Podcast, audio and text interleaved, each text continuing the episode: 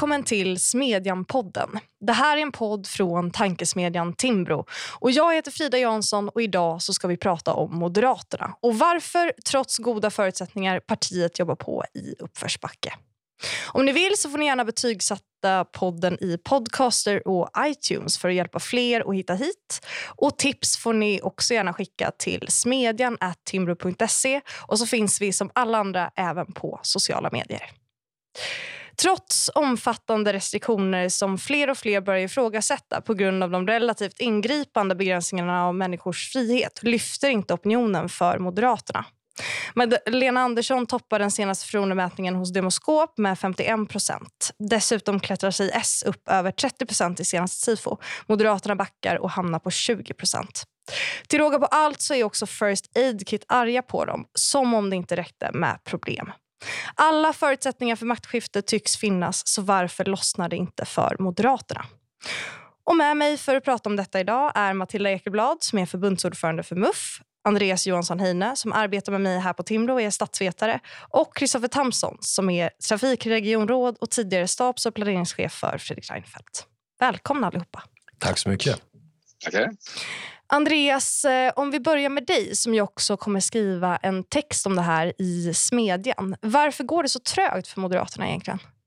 Jag vet inte. Det är svårt att, att svara på. Eh, det borde gå bra om man ser till en massa faktorer.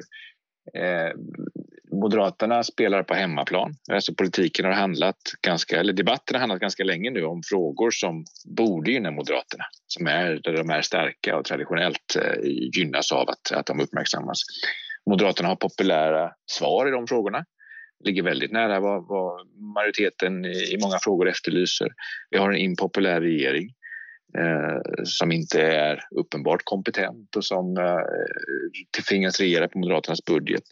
Så att det finns väldigt mycket som, som eh, borde eh, gynna Moderaterna, men det går inte ändå särskilt bra. Eh, och eh, det, jag, det, det, jag ser som jag saknar framför allt, eh, det är den stora idén. Om man tittar tillbaka på framgångsrika moderata valvinster 1991 och 2006 så, så fanns det starka projekt Eh, 91 så var det den, den enda vägens politik. Det var marknadsliberala reformer, det var att Sverige skulle in i, i Europa. Det var fullt av självförtroende, eh, tillförsikt. Eh, 2006 så, så var det arbetslinjen, det var omfattande reformer av bidragssystemen. Eh, I båda fallen så, så, hade man rätt. Eh, efteråt så har även motståndarna tvingats erkänna att det var en klok politik men den kostade på när man drev den. Det var väldigt impopulärt eh, hos stora delar av väljarna. Man stod upp för någonting. Det ser jag inte hos Moderaterna idag. Jag ser inte den här stora idén som också utmanar eh, utan man stryker medhårs i många frågor, är tysta i andra och överlag väldigt reaktiva väldigt mycket förhåller sig till Socialdemokraterna, förhåller sig till de andra snarare än tvärtom, tvingar de andra att sätta Moderaterna i fokus. Matilda, vad säger du om Andreas analys? Håller du med om det? till viss del. och Det är väl klart att vi i många hänseenden har blivit ett bra oppositionsparti under de här åren. Att vi har fått igenom en hel del av vår politik trots att vi sitter i opposition. Att vi har fått igenom budgetar.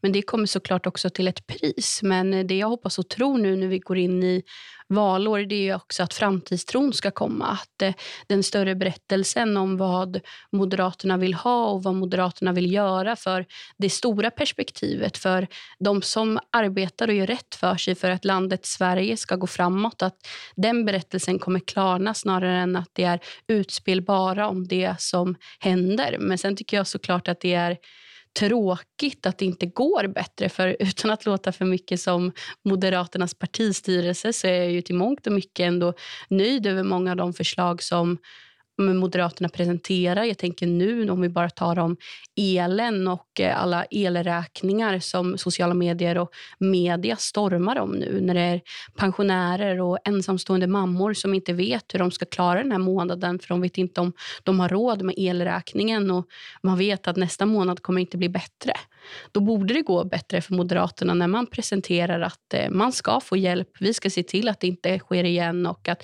trygga svensk elförsörjning. Så det är en svår fråga, men jag hoppas att eh, det kommer klarna nu under valåret och att när Socialdemokraternas kanske lite längre smekmånad än vad man trodde med Magdalena Andersson går över, då tror jag också att det kommer lätta mer.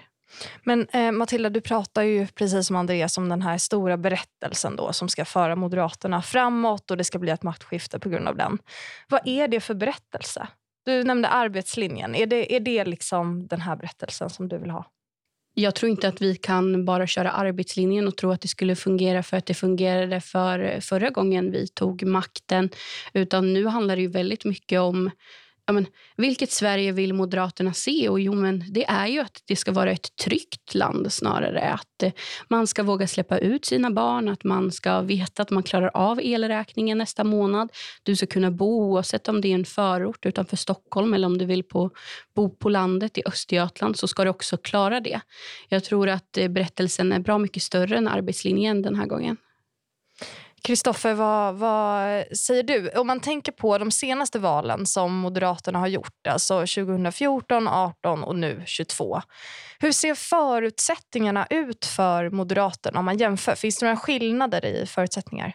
Eh, både Andreas och Matilda tycker jag har landat i en bra slutsats. Och det är att förutsättningarna är egentligen bättre nu än vad de har varit på många, många val för Moderaterna.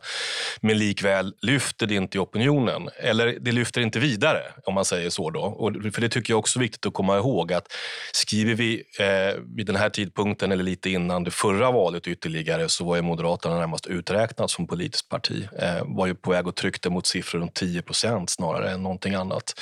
Eh, och nu har ju ändå Moderaterna etablerats under en längre tid som ett 20 parti. Men det blir liksom inte så mycket mer. Och dels kan man ju säkert förklara det med att det partipolitiska landskapet ser annorlunda ut nu än vad det historiskt sett har gjort.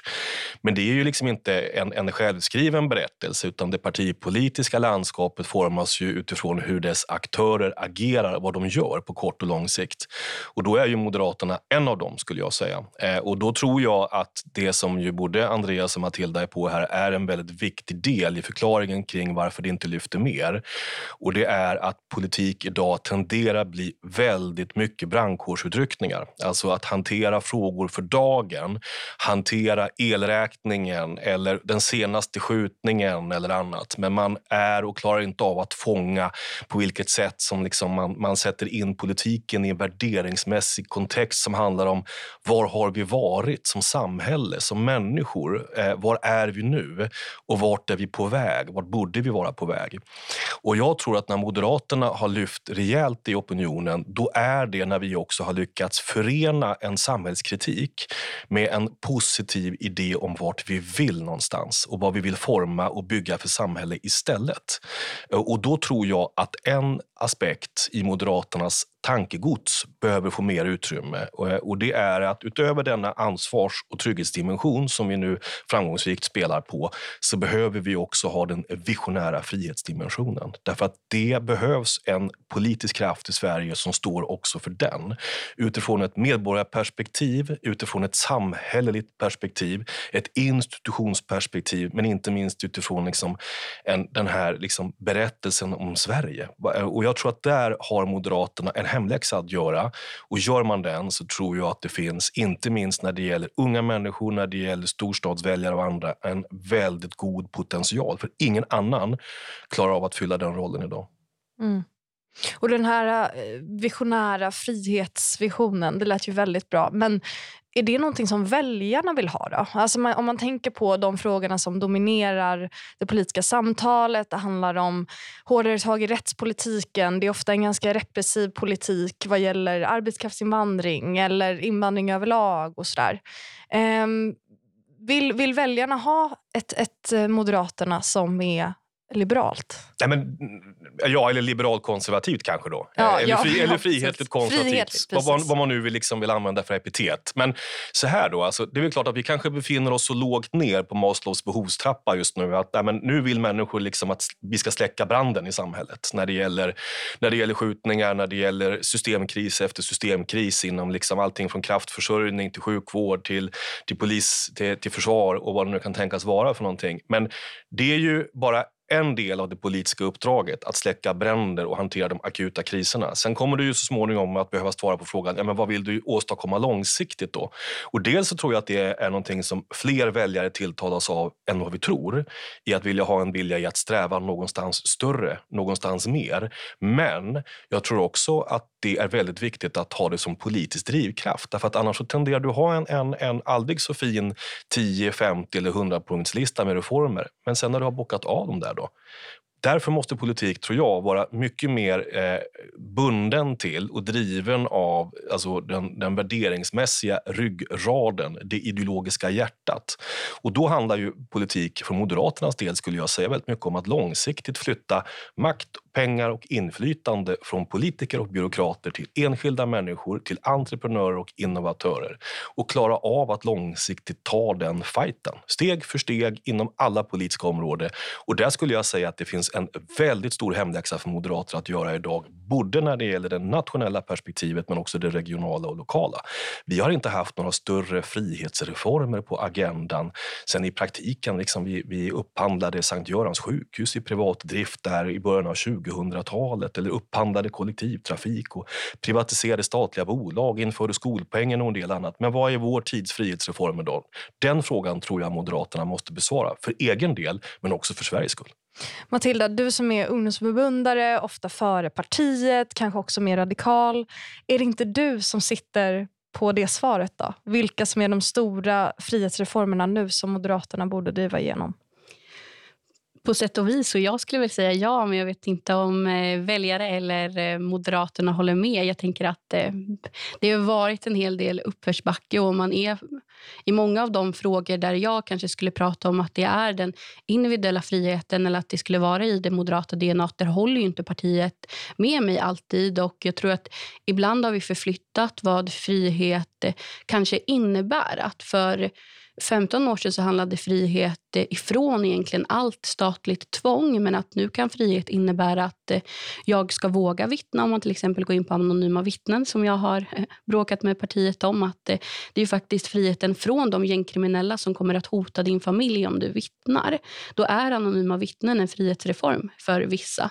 Så jag tror att det är väldigt svårt att identifiera och vara helt överens om vad frihetsreformerna är. Men fortfarande så tror jag att eh, just nu skulle många se frihet eh, allt ifrån ett jämställdhetsperspektiv med att eh, ja, men när det kommer till hedersvåld och när det kommer till att våga gå ute när det är eh, mörkt. För om man ska prata om trygghet till exempel så är det väldigt mycket mer än det gängkriminaliteten. Utan den här upplevda tryggheten tror jag att vi måste ha svar på. Och det kan vara svårt för det är inte alltid reformer som behövs där men att visa att man ändå ser och tar det på allvar. Att det inte är eh, visitationszoner eller avlyssning eller alldeles för höga straff utan du vill ha det utrett om du anmäler eller du vill våga gå hem eh, där det inte finns lampor ute. Så jag tror att det är jag tror att vi måste komma överens som parti vilken typ av frihetsreformer det är som vi faktiskt vill ha. Och att ibland gå tillbaka till, precis som Kristoffer säger, men vad är ryggraden? Ja, men det handlar ganska ofta om ja, men egen försörjning, frihet från staten och det eh, förtryck. Och där kan jag sakna Moderaterna just nu när det kommer till restriktioner till exempel. Mm. Andreas, när du hör Kristoffer och Matilda prata här och man pratar om den här visionära frihetsidén, det ideologiska hjärtat. Är det, eh, ja, vad känner du när du hör det? Känner du att det finns stort hopp för, för eh, Moderaterna? Uh, åtminstone ett litet hopp. Ja. Det, jag tror att det är rätt spår. Alltså alla partier har ju någonstans sin uppgift att fylla i ett politiskt system, i ett partilandskap. Uh, inget parti kan tillfredsställa alla. Utan eh, väljarkåren har olika intressen och olika värderingar och man hittar sina grupperingar. Och, och, Moderaterna har ju sin kärna och sin botten just i frihetsbegreppet. Och precis som Matilda är inne på nu så är inte det statiskt över tid vad det innebär. Eh, och det betyder, behöver alltid formuleras om inför nya tider och nya frågor. Men eh, själva eh, liksom, kompassen pekar ju alltid i den riktningen. Eh, jag tror det var ett misstag av Moderaterna, det har ju skrivits mycket om det, när man var på sin topp opinionsmässigt där runt 2010. Eh, när man började definiera om sig själv till liksom ett parti för alla eh, och man skulle lösa alla problem. Så. Det går inte att leva upp till det. när det gäller den, alltså utgångsläget är också, en annan uppförsbacke här är ju att i den ekonomiska politiken så har ju opinionen rört sig klart vänsterut under flera år nu. Eh, vi har aldrig haft så svagt stöd för privatiseringar. Vi har rekordhögt stöd för offentlig sektor, stor misstro mot marknadslösningar. Eh, jag förstår att det är svårt att övertyga kommunikatörerna om att det är rätt väg att ta strid för sådana frågor. Men samtidigt så måste man kunna stå upp för vissa saker som inte heller är jättepopulära. Eh, och här tycker jag Moderaterna har duckat i flera år. Man har känt sig trygga i att man ompositionerar sig i de så kallade kulturkrigsfrågorna. Eh, man hanterar trygghet och den typen av perspektiv men man har inte lyckats förnya sig eller vara relevanta i den eh, ekonomiska frihetsdebatten. Eh, och det, det, gör att det blir lite utslätat. Man behöver den konflikten. Det betyder inte att, att man inte måste ompröva. Alltså, det finns ju, som, inte minst i skolpolitiken, så uppenbart att, att eh, eh det behövs nytänkande kring hur en frihetlig skolpolitik ser ut. Men, men, men generellt så, så, måste man bli bättre på att stå upp för klassiska frihetliga värden i ekonomisk politik. Får jag hoppa in där? Därför att det finns en intressant sak där som jag tycker fångas i, i den här, alltså, när man pratar om privatiseringar eller det privata, marknaden, individen kontra liksom kollektivet och, och, och, staten och det offentliga. Därför att paradoxen i vår tid är ju att även om det må vara som så att man, man läser i de här lättflyktiga opinionsundersökningarna så är folk skeptiska till fler privata alternativ och sånt så lever vi ju i en tid där de är fler än någonsin tidigare. Och där de måste vara fler än någonsin tidigare därför att det offentliga systemet har fallit detaljerat. Det gäller ju både på trygghetsområdet, ta alla ordningsvakter och väktare och, och hemlarm och annat som installeras nära nog varenda svensk bostad just i detta nu. Ta sjukvården. Eh, jag hörde eh, i Eko tror jag igår om en äldre man som har tagit 100 000 ur egen ficka för att åka till Litauen för att få höftled, eh, höftleden opererad akut. Och ta skolan där, liksom, där svenska skolsystemet totalt skulle haverera om vi inte hade våra friskolor med all den kvalitet och allt det nytänkande som de står upp för och som de levererar. Så jag skulle säga att paradoxen är ju att svenska folket lever ju ett liv som bygger på allt mer av det privata, det individuella, på innovatören, entreprenören snarare än det offentliga och stelbenta gamla monopolet. Men likväl finns i opinionen någonting som hävdar motsatsen. Och då är ju frågan, läser vi opinionen på rätt sätt då? Eller ställer vi frågorna för enkelt utifrån hur människor egentligen resonerar? Och jag tror det. Därför att jag tror att eh, det människor egentligen i väldigt hög utsträckning nästan ropar efter är absolut en stat eh, och ett offentligt beslutsfattande fortfarande som levererar och finns där på ett bättre sätt än vad det gör idag. Eh, med en hård kärna eh, som inte kompromissar om vad den finns till för och vilka den ska skydda. Men jag tror också att vi i vår tid behöver mer av friktion, mer av konflikt också kring de andra frågorna. Eh, när det gäller eh, marknaden och när det gäller eh, den ekonomiska debatten som Andreas är inne på. Därför att saknar vi den då kommer vi inte att vara hela i vår berättelse om det samhälle som vi, som vi vill skapa och de reformer som vi vill stå upp för. Eh, och Det där tror jag är jätte, jätteviktigt att ha med sig. Alltså någonstans så tror jag att det politiken idag lider lite skada av är att vi inte förmår samla oss till eh, friktion och konflikter. Vi är konflikträdda. Och så fort som det uppstår en konflikt så blir vi både inom partiet men också mellan partier lite nervösa och tycker att han är väl jobbig eller hon är väl jobbig eh, som nu eh, reser en fråga som skapar konflikt och friktion. Jag skulle säga vi behöver mer av det. Det är ju konflikten och friktionen som för samhällsdebatten framåt som inte bara följer opinion utan som skapar opinion. Och är det någonting som jag tror att en frihetlig kraft som Moderaterna måste orka stå upp för så är det ju att vara ett politiskt alternativ som inte följer opinionen utan skapar opinionen. Där tror jag vi har mer att göra. Men precis, för det blir ju ändå lite svårsmält Kristoffer och Andreas när man hör er berätta och ni säger liksom att det aldrig varit så populärt att vara arg på nätläkare och när, när, ni vet när eh, förra året när man skulle skjuta till pengar till välfärden i kommunerna så var det ju sån liksom överbuds, överbudskrig och vem kan lägga till ytterligare några miljarder och Vänsterpartiet, Moderaterna till exempel gick ju ihop och la ett förslag för att trumfa regeringens.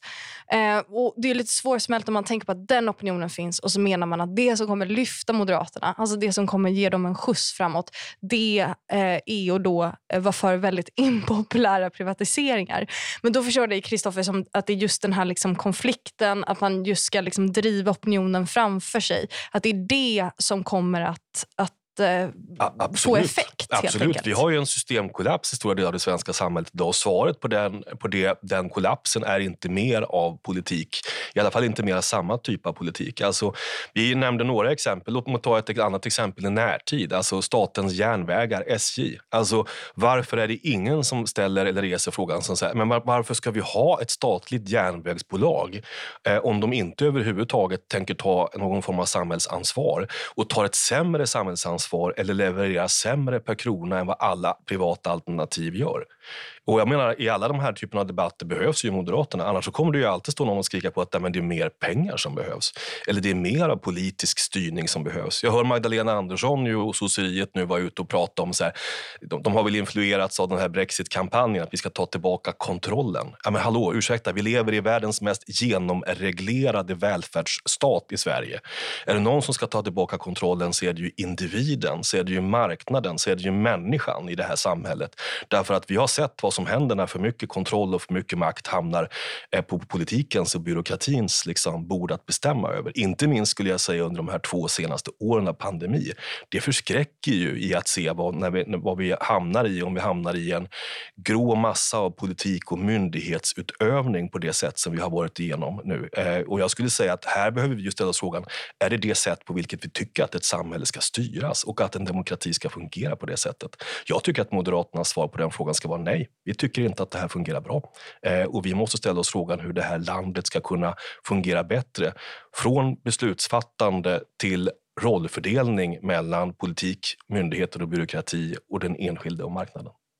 Det, det är intressant så att de här eh, bilderna kan finnas av Moderaterna och samexistera. Alltså både det här partiet som vill Eh, skjuta till pengar till välfärden med Vänsterpartiet och också den här liksom blåslampan för riktiga frihetsreformer.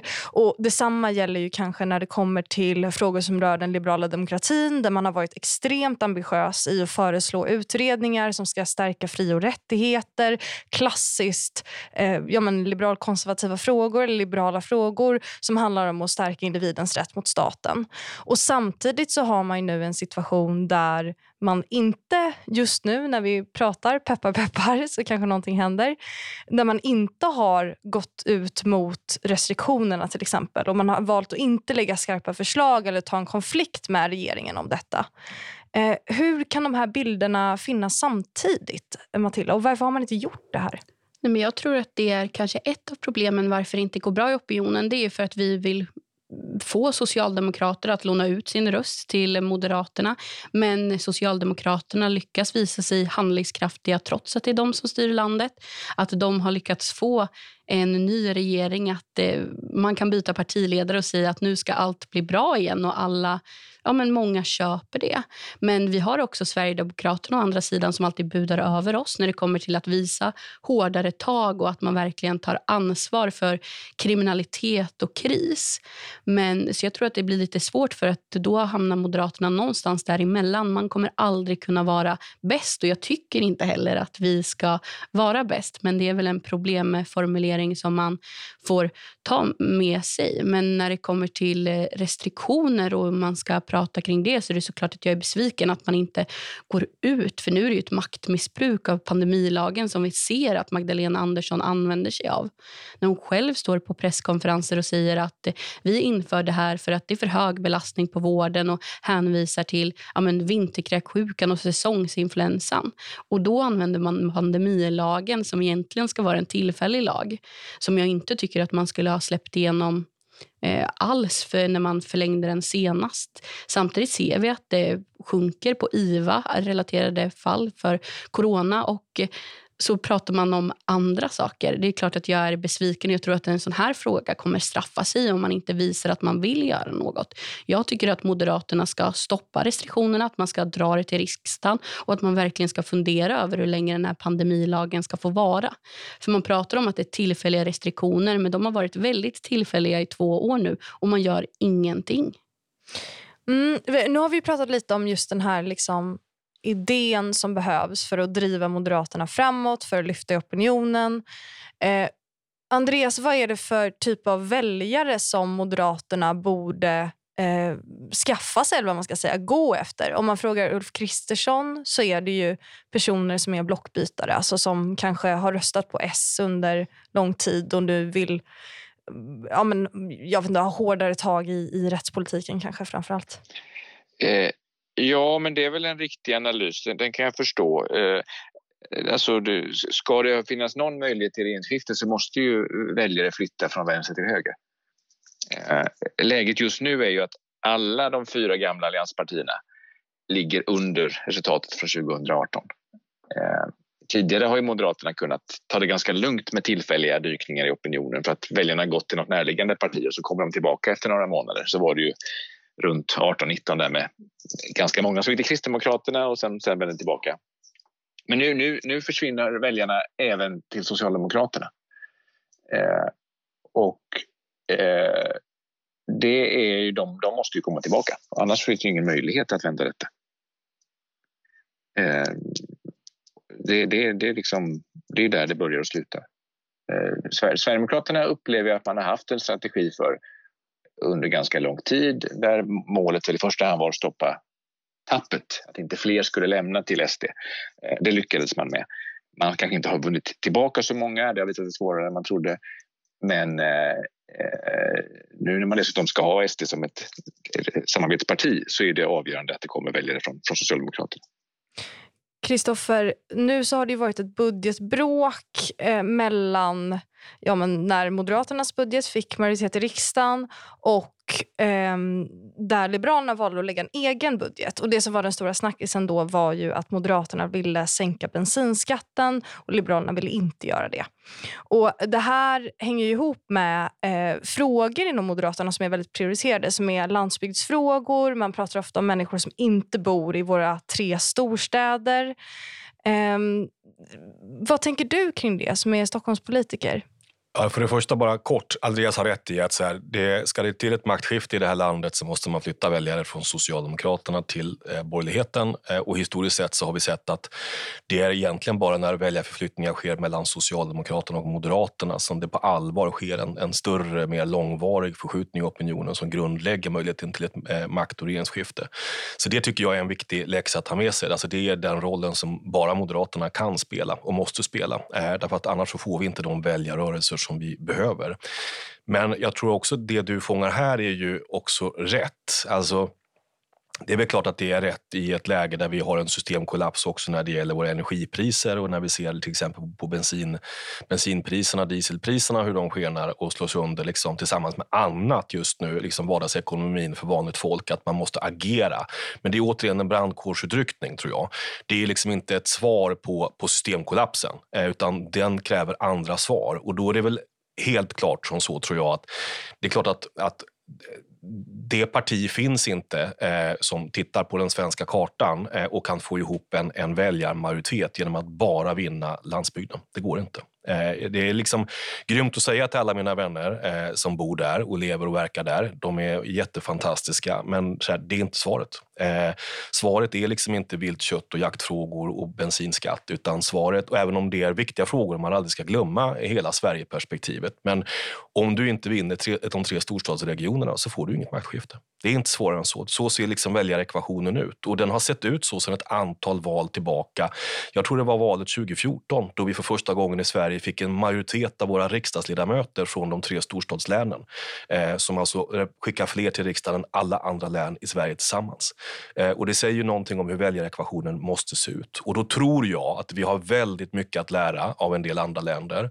Titta på Tyskland, eh, men inte minst kanske tror jag titta på Tories i Storbritannien och Boris Johnson som ju med en väldigt progressiv konservatism har vunnit inte minst storstadsväljare och gjort det med frågor som historiskt sett inte har varit liksom, eh, konservativs frågeställningar. Alltså, det faktum att Tories är liksom det parti som man mest förknippar med kollektivtrafik i London och i Storbritannien Storbritannien är liksom ett tydligt uttryck för detta, tror jag.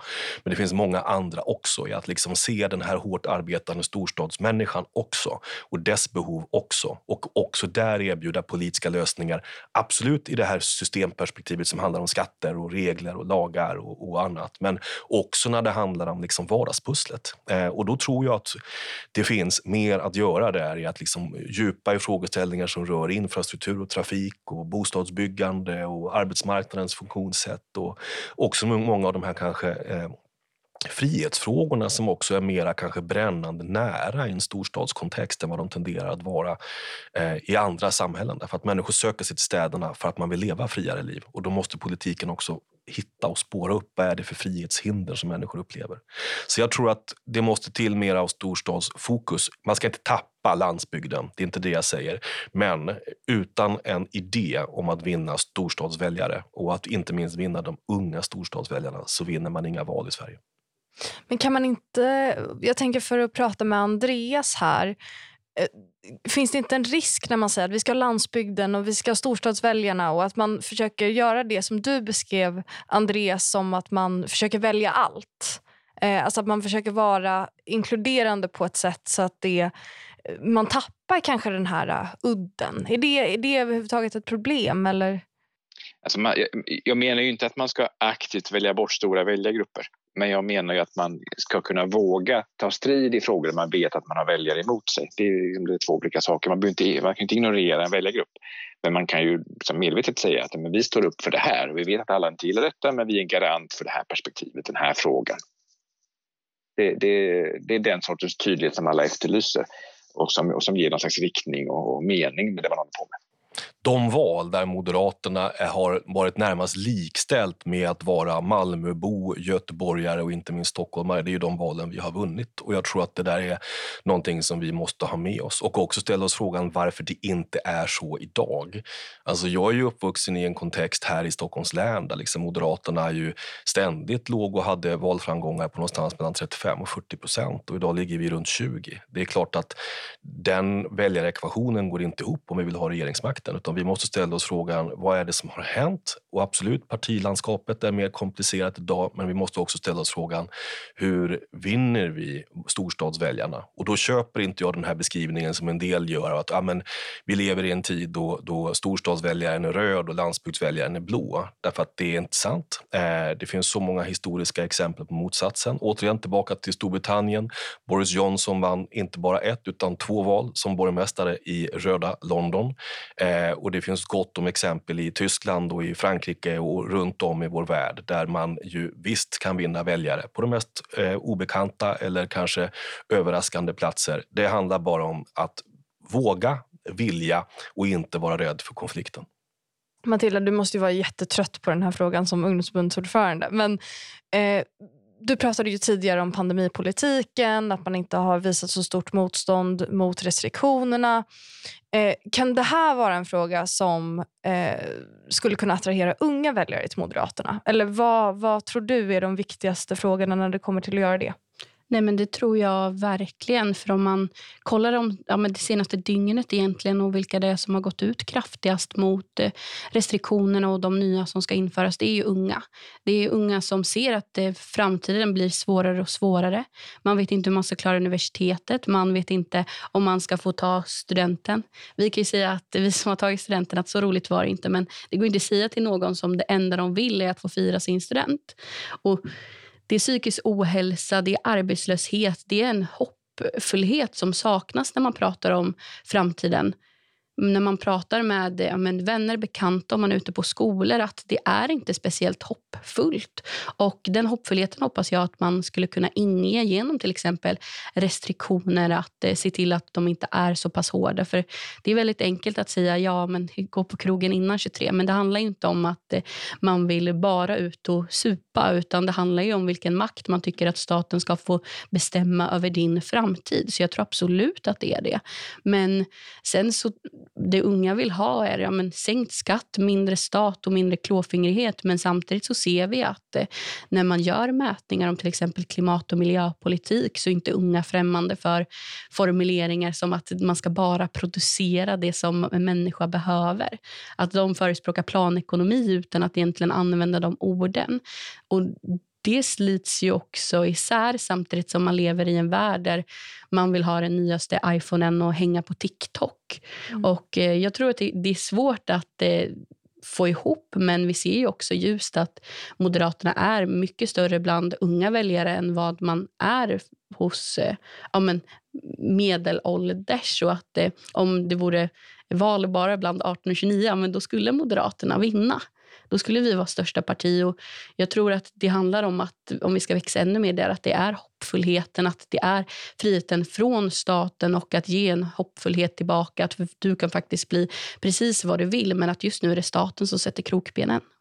Jag tänker att vi ska eh, runda av. och Jag tycker att vi ska gå lagen, laget runt och så får man ge Moderaterna ett tips eh, i all välmening eftersom det är så att det föreligger så goda förutsättningar för maktskifte och det ändå inte riktigt lyfter i opinionen. Andreas, du får börja. Ett tips. Uh, ja, men eh, det, något som är väldigt lätt att åtgärda kortsiktigt är att sluta vara så gnälliga. Det finns en gnällighet i Moderaternas kommunikation, tycker jag. Uh, som ju är ett symptom på det vi har pratat om också, men man måste börja någonstans. Och, uh, eh, li, lite mer självförtroende, lite mer fokus på den egna uppgiften och lite mindre gnäll på att andra är dåliga. Kristoffer, vad säger du? Mer, eh, mer konflikt, mer friktion i debatten eh, tror jag behövs. Eh, och jag tror att den behövs i en bredare kontext än i utskottsarbete och i omröstningar i riksdagen. De må vara viktiga, men val vinns inte där. Och vad säger du, Matilda? Skapa den moderata berättelsen om vilket Sverige vi vill se, inte bara om två år eh, nästa mandatperiod utan faktiskt också längre fram, för det saknar vi. Så alltså inte gnälla, söka konflikt och skapa den stora berättelsen om vad Moderaterna vill med Sverige? Där har vi det. Det låter ju som ett fantastiskt parti. Man vill ju, man vill ju eh, bara rösta på det, eller hur Andreas? Eh, lyckas man med det så, vem, vem vet? Ja.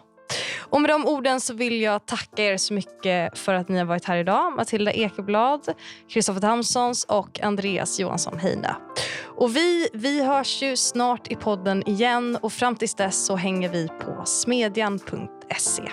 Tack så mycket.